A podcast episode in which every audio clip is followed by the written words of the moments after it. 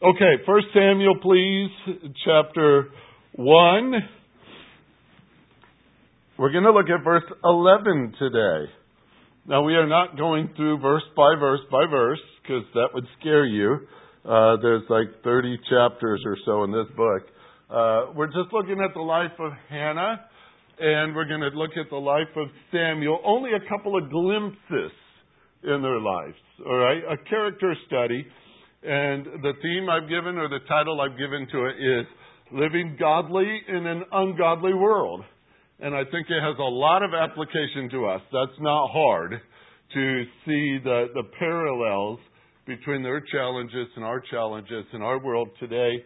Um, these folks, these two, Hannah and her son Samuel, both stand out in a very ungodly culture. And we're not going to go through all the details of that. That's been for the last uh, couple of weeks. We've done that. Um, but today, I want to focus especially on her prayer.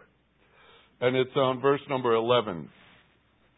Uh, let's see. I want to back up a little bit. Uh, verse number 9, I'm going to start in 9 and 10 and 11.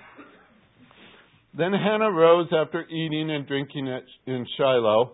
Now Eli the priest was sitting on the seat by the doorpost of the temple of the Lord. She, greatly distressed, prayed to the Lord and wept bitterly. She made a vow and said, O Lord of hosts, if you will indeed look on the affliction of your maidservant and remember me, and not forget your maidservant, but will give your maidservant a son, then I will give him to the Lord all the days of his life, and a razor shall never come on his head. Lord, we're just going to look at a little portion here today of a prayer. The lady who trusted you in a very difficult situation. And I pray that we will glean much from this prayer as we focus upon it. Just a reminder of who you are, how great you are, and how you have, in your mercy, looked down upon us. What, what a thing that is to just count into our hearts and lives and know how much you love us. I pray, Lord, you help us with our study today. In Jesus' name, amen. Last week we looked at verse number 10 and found some interesting things. I would say we were blessed, even though you read the verse number 10 and you say, huh? She was greatly distressed, that she prayed to the Lord and wept bitterly. You say, well, where's the blessing in all that? That sounds like uh, rather depressing words to emphasize. Uh, distressed and wept bitterly. But, but there was a beauty in that passage, and I hope we didn't miss that. In Psalm 51, pretty dramatic psalm in the Old Testament, uh, David wrote, The sacrifices of God are a broken spirit, a broken and contrite heart, O God, you will not despise. Far too often, I'm afraid, when we are greatly distressed, a believer turns away from prayer. I don't know why that is. We do. We assume that maybe our distress is a sign that God doesn't want to hear from us. There are some who tell you that too.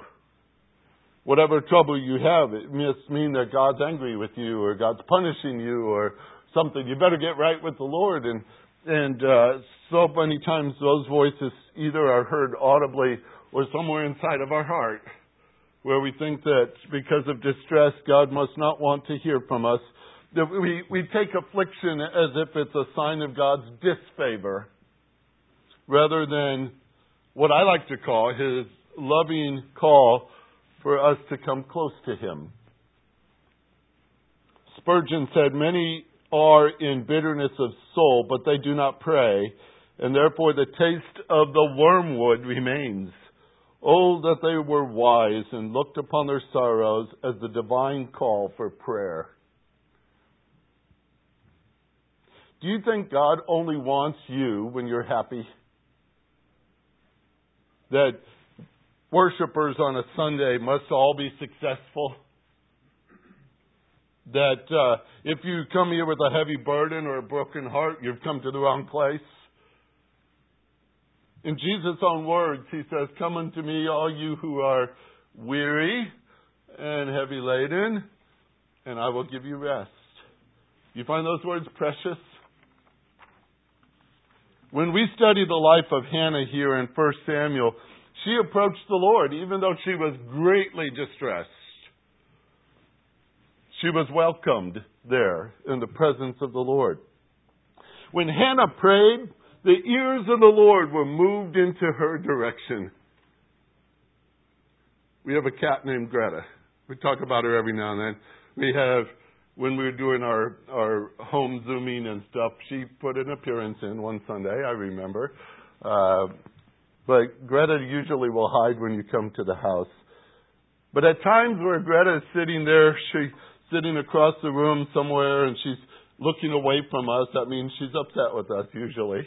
Um, but she's looking the other way and she's just sitting there and you wonder if she is asleep or if she hears you or something. And so every now and then I'll start whispering her name or I'll make some funny little soft, soft sound.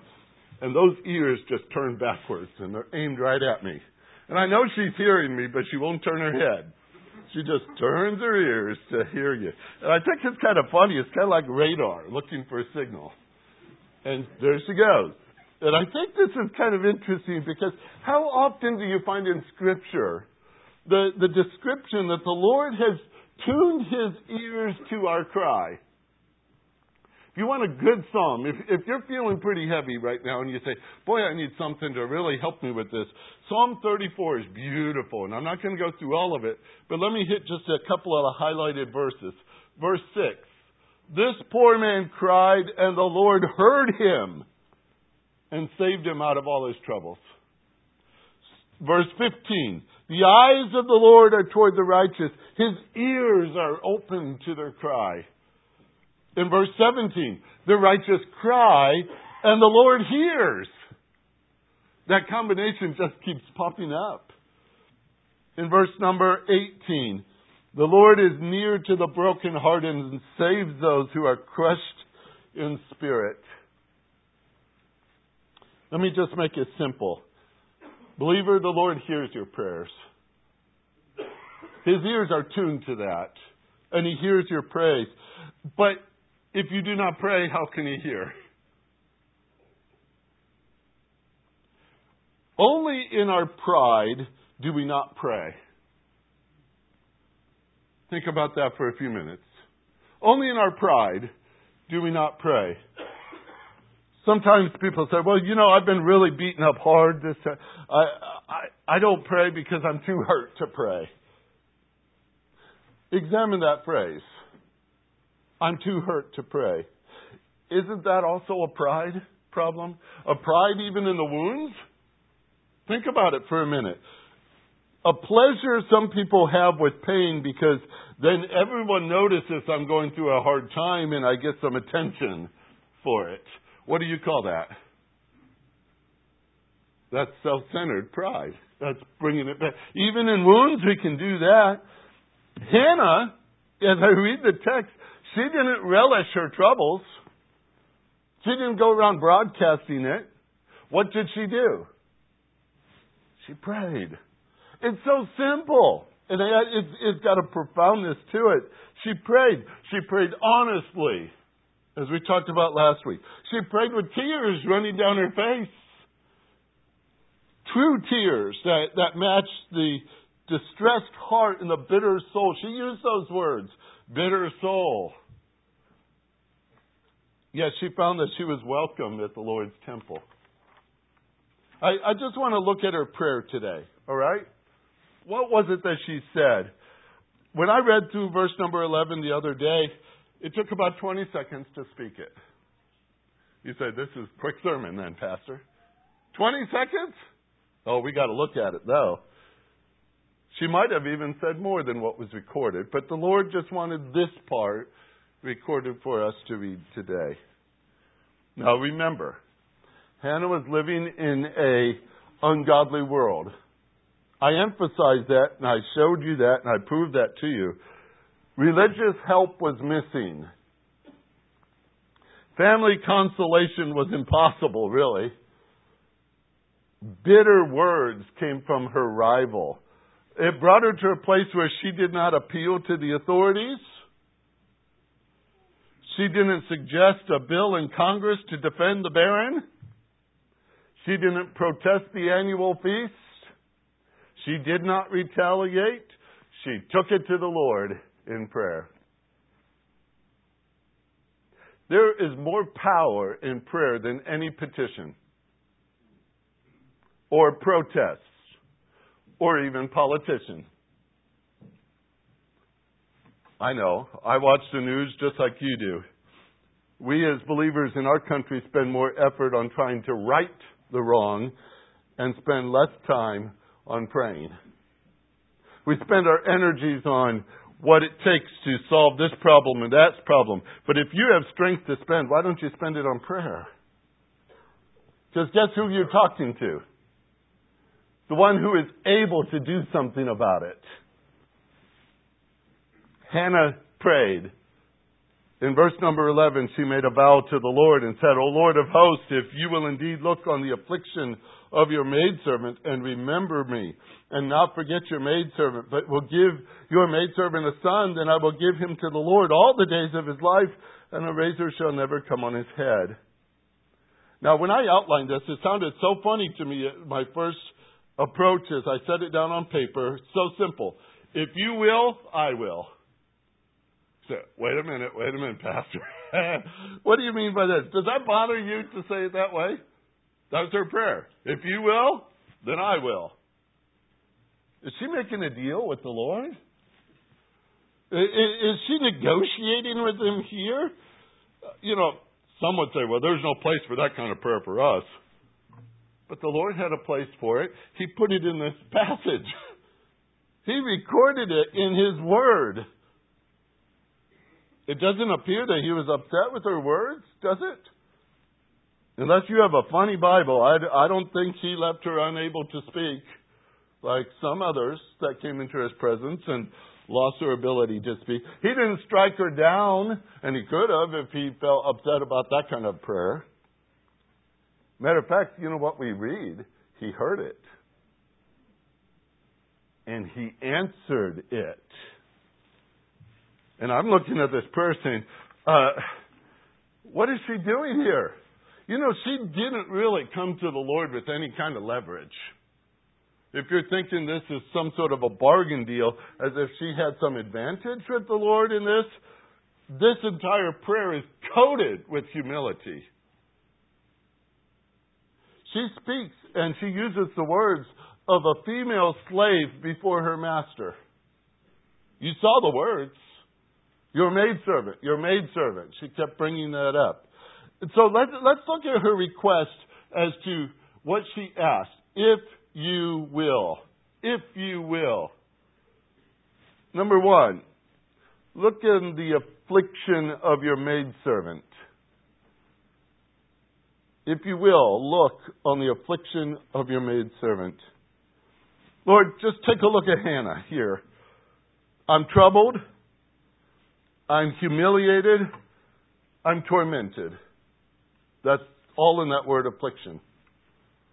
One translation I read said, if you will look at my wretchedness. That's pretty deep. That's pretty tough.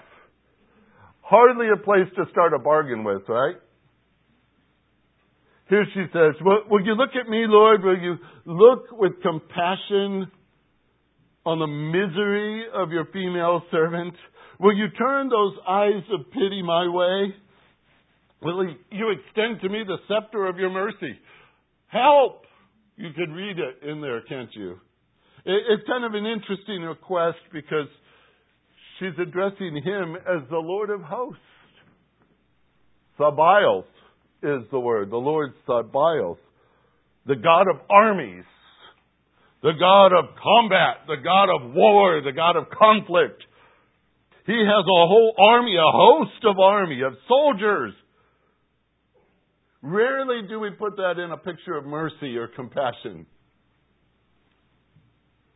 But I want to ask you a question. Who would you would rather have fight your cause? she goes to him who is the God of all armies. Old Testament saints can teach us so much about knowing God. You know, that's who you talk to. So often, I'm afraid we let our circumstances define our theology. We evaluate God and, and measure God and talk about God from our, the view of our troubles.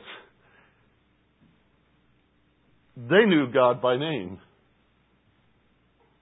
They knew God by name. Their, their theology was shaped by their knowledge of Him, not by what they were going through.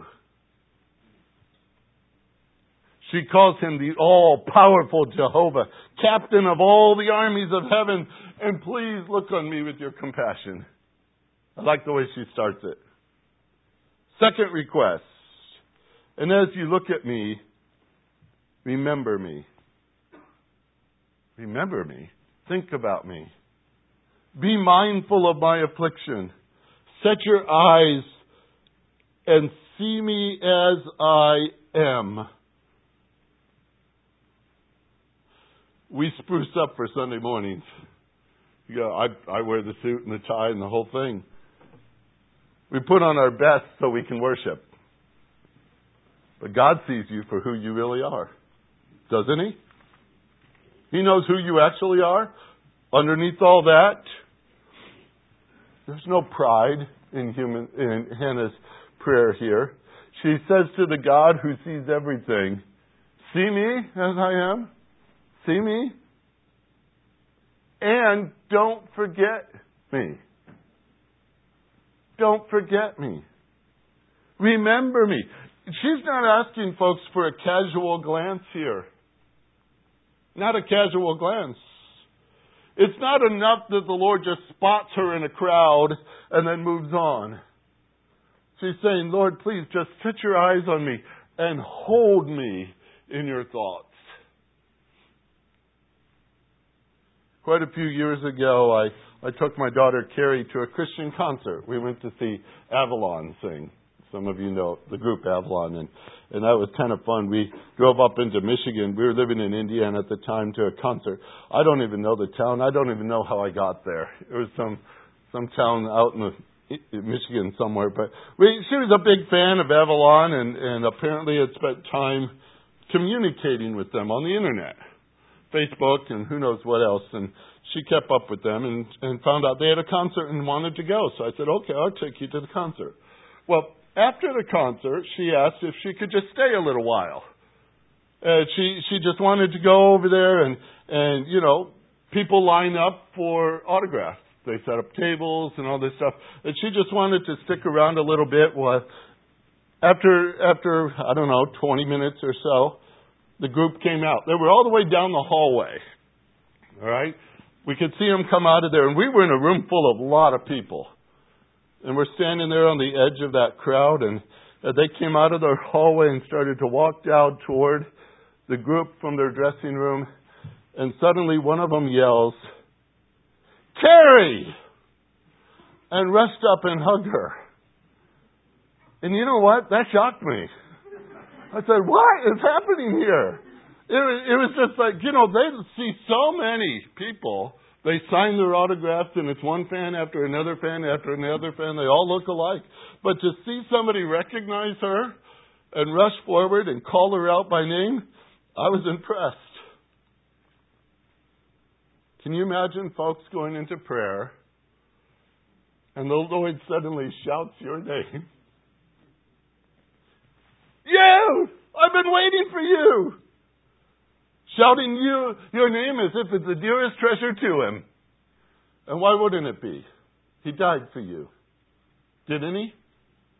Is there a better display of love than that? Hannah goes before the Lord and says, Lord, remember me. Is he likely to forget somebody he loves so dearly? Is he likely to say, I don't know who that person is? Is the Lord in the practice of forgetting his own children? Folks, if you want to know what her bargaining position is, you just read it. I know I'm afflicted, she says. I know I'm humiliated. I know I'm easily overlooked. I have nothing that I claim. I could appeal to your great majesty, your reputation in winning battles, your caring eyes that look upon me, your sympathetic ears that hear me, but you know me. You know me. And you let me come. There's something in a formula, if I want to call it that, in Scripture, and it seems to be like this. The more we become nothing, the more He shows Himself to be something. You don't need to impress Him, folks. Just rest in Him. Just rest in Him. Far too often we think we got to do a, a Zacchaeus thing and climb the tree so He'd notice us. We've got to do something monumental to get his attention. We've got to do something just so, I mean, there's all these voices out there. How's he going to hear ours? Do you pray with a megaphone? You aim it up to the ceiling and shout out as loud as you can because you want to outdo everybody around you? The Lord hears your whisper. Matter of fact, He even knows what you're saying without saying it. It appears that Hannah was just moving her mouth at some point. The Lord heard her. The Lord knew. I want to encourage you in your prayers. When you go before the Lord, who are you talking to? We can set him up in all these ways of his majesty and his glory and songs like that choir the choir sang this morning that blow me away and I think, what's it going to be like in heaven? when we see Him in all His glory and we just fall on our face before Him. That's the same God you're talking to today in prayer. What a privilege. What a privilege that He knows you. Knows you by name. Knows you in all that you're going through. He knows your afflictions. He knows your concerns. He knows your needs. Even before you ask them, He knows. And He says, Come, just come. Talk to me. I want to hear your voice. I want to see your heart. You don't need to impress Him, folks. Just rest in Him. Rest in Him. That's what she started with. Lord, if you will, if you will, if you will. And there's one more, if you will. It's in the next part of the verse if you will, give your maidservant a son. Okay, here it comes. A son? You remember the story of Jacob and, and Rachel? Jacob had two official wives. Is that what we call them? Official wives. It didn't go so well. Uh, he also had two unofficial wives, I guess, if that's how I'm going to use that term. I don't know how to word this exactly. But uh, there were four of them. There was Rachel and Leah, and there was Bilhah and Zilpah. And they were having children, uh, kind of like a contest going on. It's almost like there was a scoreboard up on the wall. And poor Rachel, she was losing. She had a zero. And everybody else had children. Leah had children, and Bilhah had children, and Zilpah had children. And poor Rachel no children. And I love the way chapter 30 of Genesis starts. It says, Now when Rachel saw that she bore Jacob no children, she became jealous of her sister, and she said to Jacob, Give me children or else I die. Now, we don't put enough enthusiasm in the words. She's got him by the collar, all right? You can see that, can't you? You can see that look on her face. Give me children! And she's shaking him a little bit. This guy, she's probably about 80. All right? You got to put that in there. Flannel graph doesn't do a good job. But he's about that old. And she's shaking him. Give me children, or else I'll die. Little enthusiasm. Jacob got mad. His anger burned against Rachel, it said, and says, Am I in the place of God who has withheld from you the fruit of the womb? Like, whoo! All right, who had dinner where that afternoon? That was a tough day in the household of Jacob and Rachel. Woo! That's where the smoke's coming off the page a little bit there. Hannah did not have Elkanah by the collar. She didn't grab him and shake him and demand children from him. I find that interesting in this text. She took her request to the giver of life. That's where she went. The only one who can open or close a wound. She didn't try strategies. Remember Sarah? Everyone knows Sarah's story. She tried strategies by saying, Yeah, if you take my maidservant and have children, then I'll count that as mine. And you know how those stories all went. Any of them work really great? Not at all. You don't see Hannah strategizing here. You don't have her thinking through how is this going to happen. It, it's interesting. She just went to the Lord and says, Lord, notice specifically, I need a son. She didn't just say, not, not a baby of any, any gender. By the way, there's only two, male and female. She didn't say that. She wasn't aiming just for the satisfaction of having a baby, as if a baby would solve all of her affliction. She said, Lord, I need a son. I asked for a son. Now, you know, in Jewish culture, that would mean that the family name could go on from there and, and he would be an heir. But Elkanah already had a son. Matter of fact, Elkanah already had several sons. If you look back in verse number four. So this child would not be his firstborn. This child would not be the one who gets a double inheritance. Rather, this would be a son born into a godless world. You know, some people are, wrestle with that when they're early married and they're thinking about, you know, should we really have a child in a day like this? What are they going to grow up to have to live through? What are they going to have to count? You as parents, you think about that for your little kids too, don't you? Grandparents, you think about that too, don't you? What is the next generation going to look like? Does it worry you? Ugh. She's asking for a son, and she she she sees the world around her. She she knows that everybody's doing what's right in their own eyes. That's the day she's living in. She's living in a world where religious leaders are corrupt.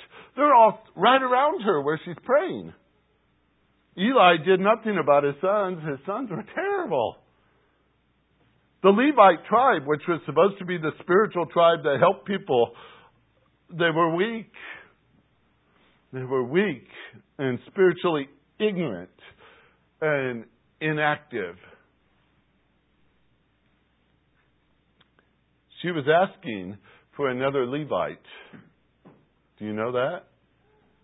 Because she was of that tribe. She wanted a baby boy that could grow up in this world that desperately needs godly leaders.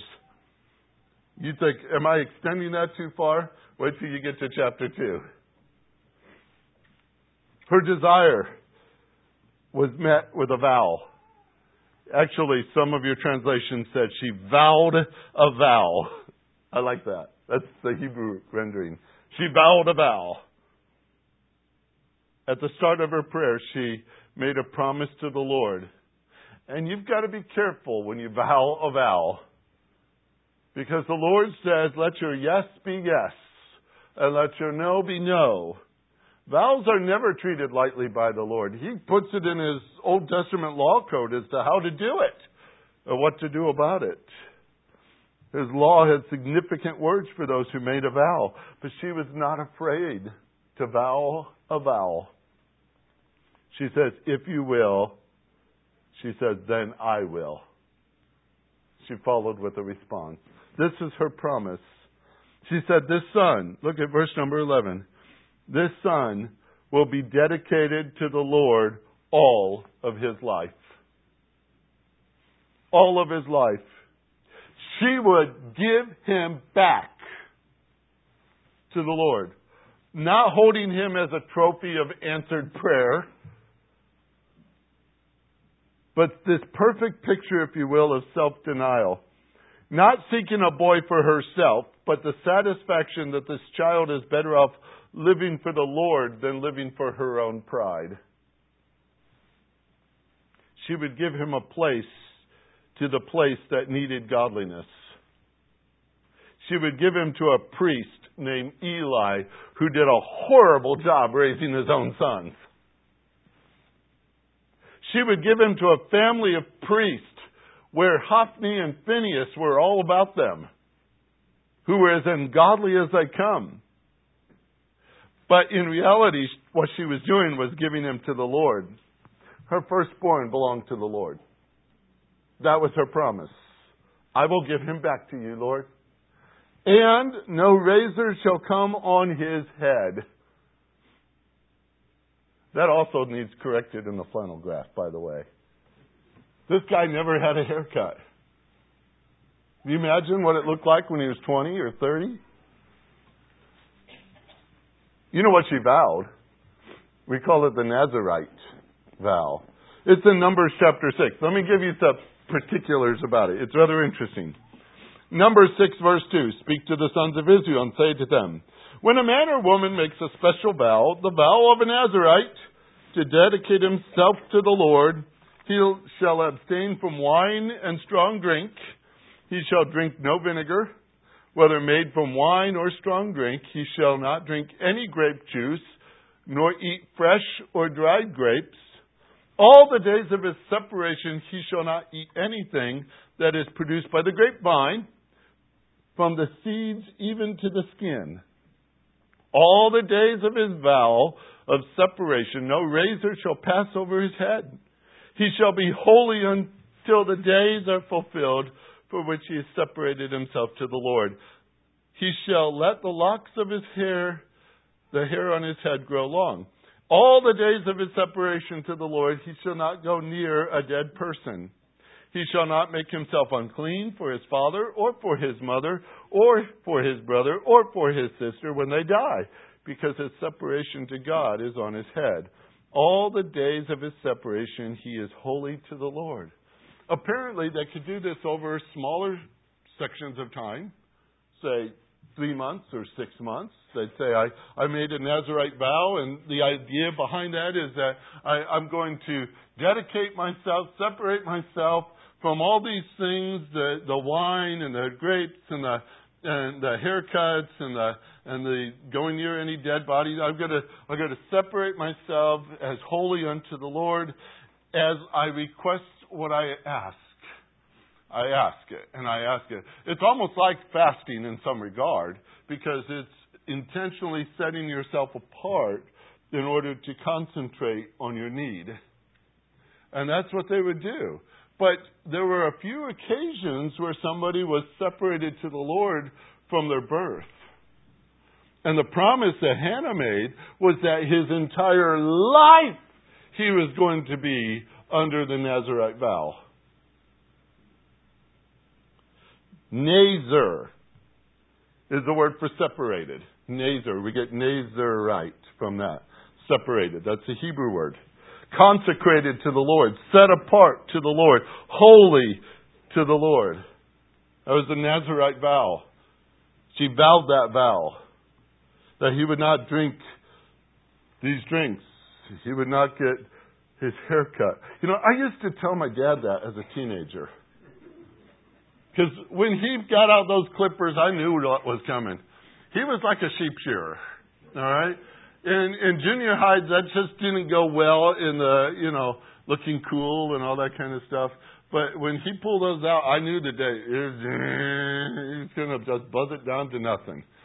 And I remember telling him on occasion, I said, Dad, you can't do it. I, I have a Nazarite vow going on right now. you know what? It didn't matter. He still did it anyway. It never worked. It never worked. So don't try. If you want to try that way, it doesn't work. The point was you have to be different than the rest, right? Different than the rest. If you go to as Samuel growing up, if he goes to somebody's wedding party and they're they're sharing the wine, as you know, that's a picture of the scriptures there. He didn't partake in that. He wore his hair really long, his beard as well. He didn't cut it. That stood out in a crowd. When his mom died, he didn't go. Think about it for a minute. He was not to be unclean for his father or for his mother or for his brother or for his sister when they die because he was separated unto the Lord.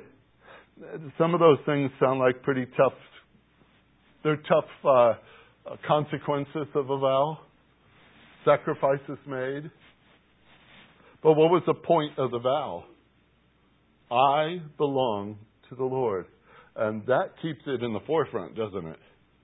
When you live in a society where nobody lives for the Lord, to call yourself a Nazarite, everyone says, oh, then you must be separated unto the Lord. That's what Hannah prayed.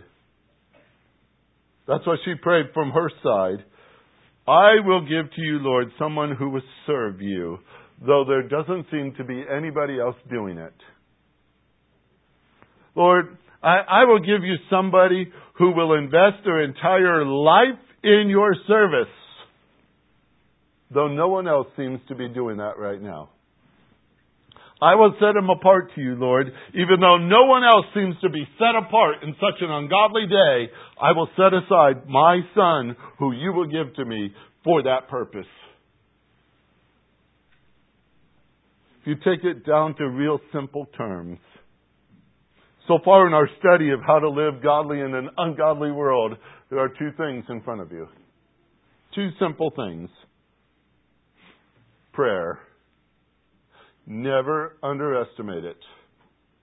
You're talking to the God who can do it. Prayer. Especially knowing that even when no one else can help, the Lord is always there and willing to be all that we need. Even in the word Yahweh, there's something in that, in the Hebrew tense of that, when you turn it into a verb, it means I am. You knew that. Yahweh, Jehovah, Hebrew word I am. It's not only I am, but it's I will be, and it's also I was exactly what you needed.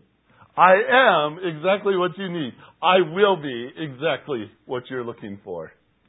That's a pretty powerful phrase because God never ceased to be anything but I am.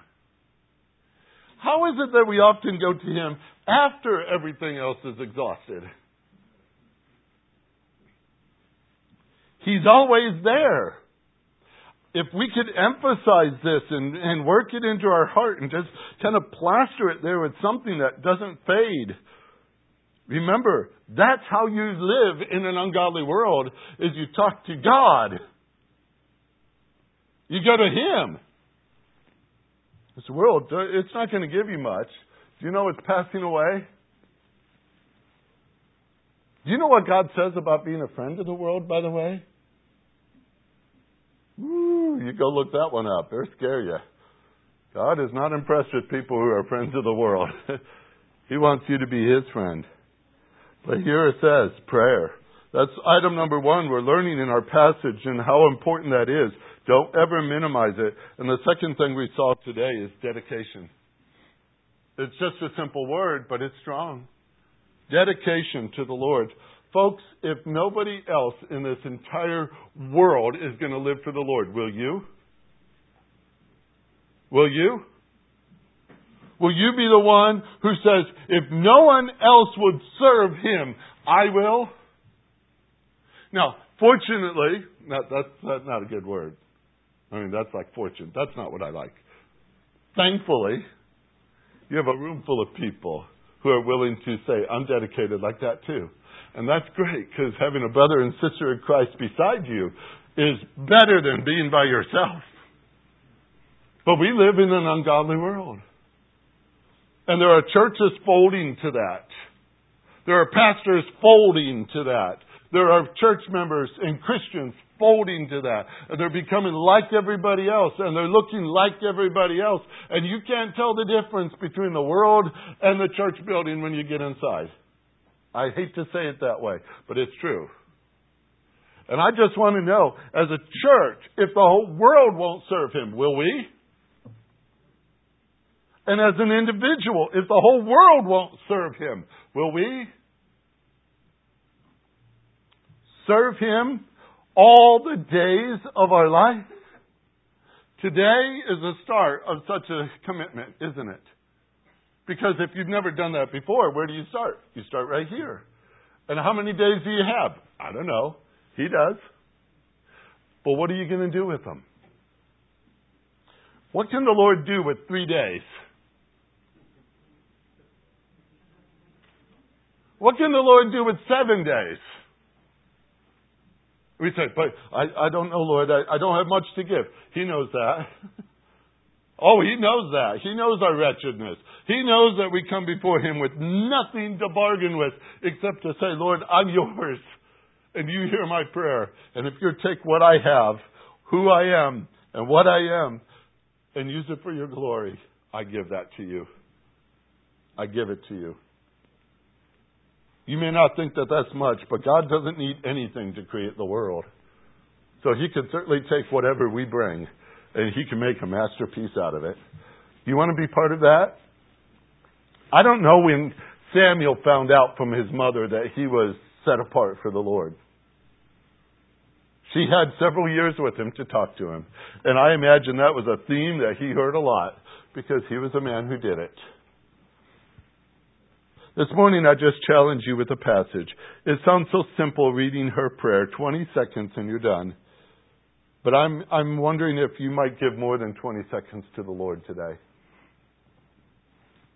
Give him what you have. It's a life that he's the one who gave in the first place. He's the one that bought with a price. He's the one that has made promises to you and loves you so much. He's the one that has prepared a place for you to come and live with him forever. What are you going to do with the days you have left, or the months you have left, or the years you have left?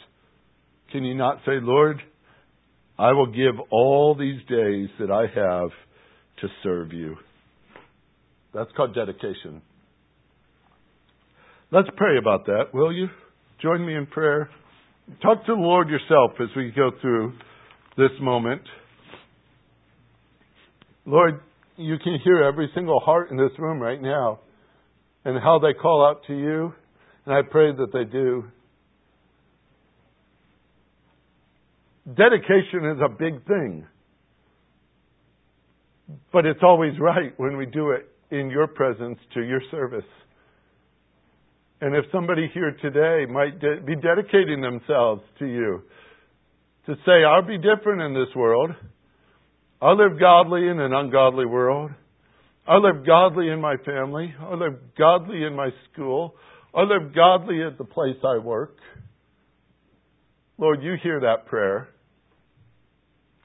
Those who say, I, I will live godly the rest of my days, Lord, you hear that prayer. There might even be some among us who say, Lord, I would even give myself to serve you. Serve you overseas if you will have me go.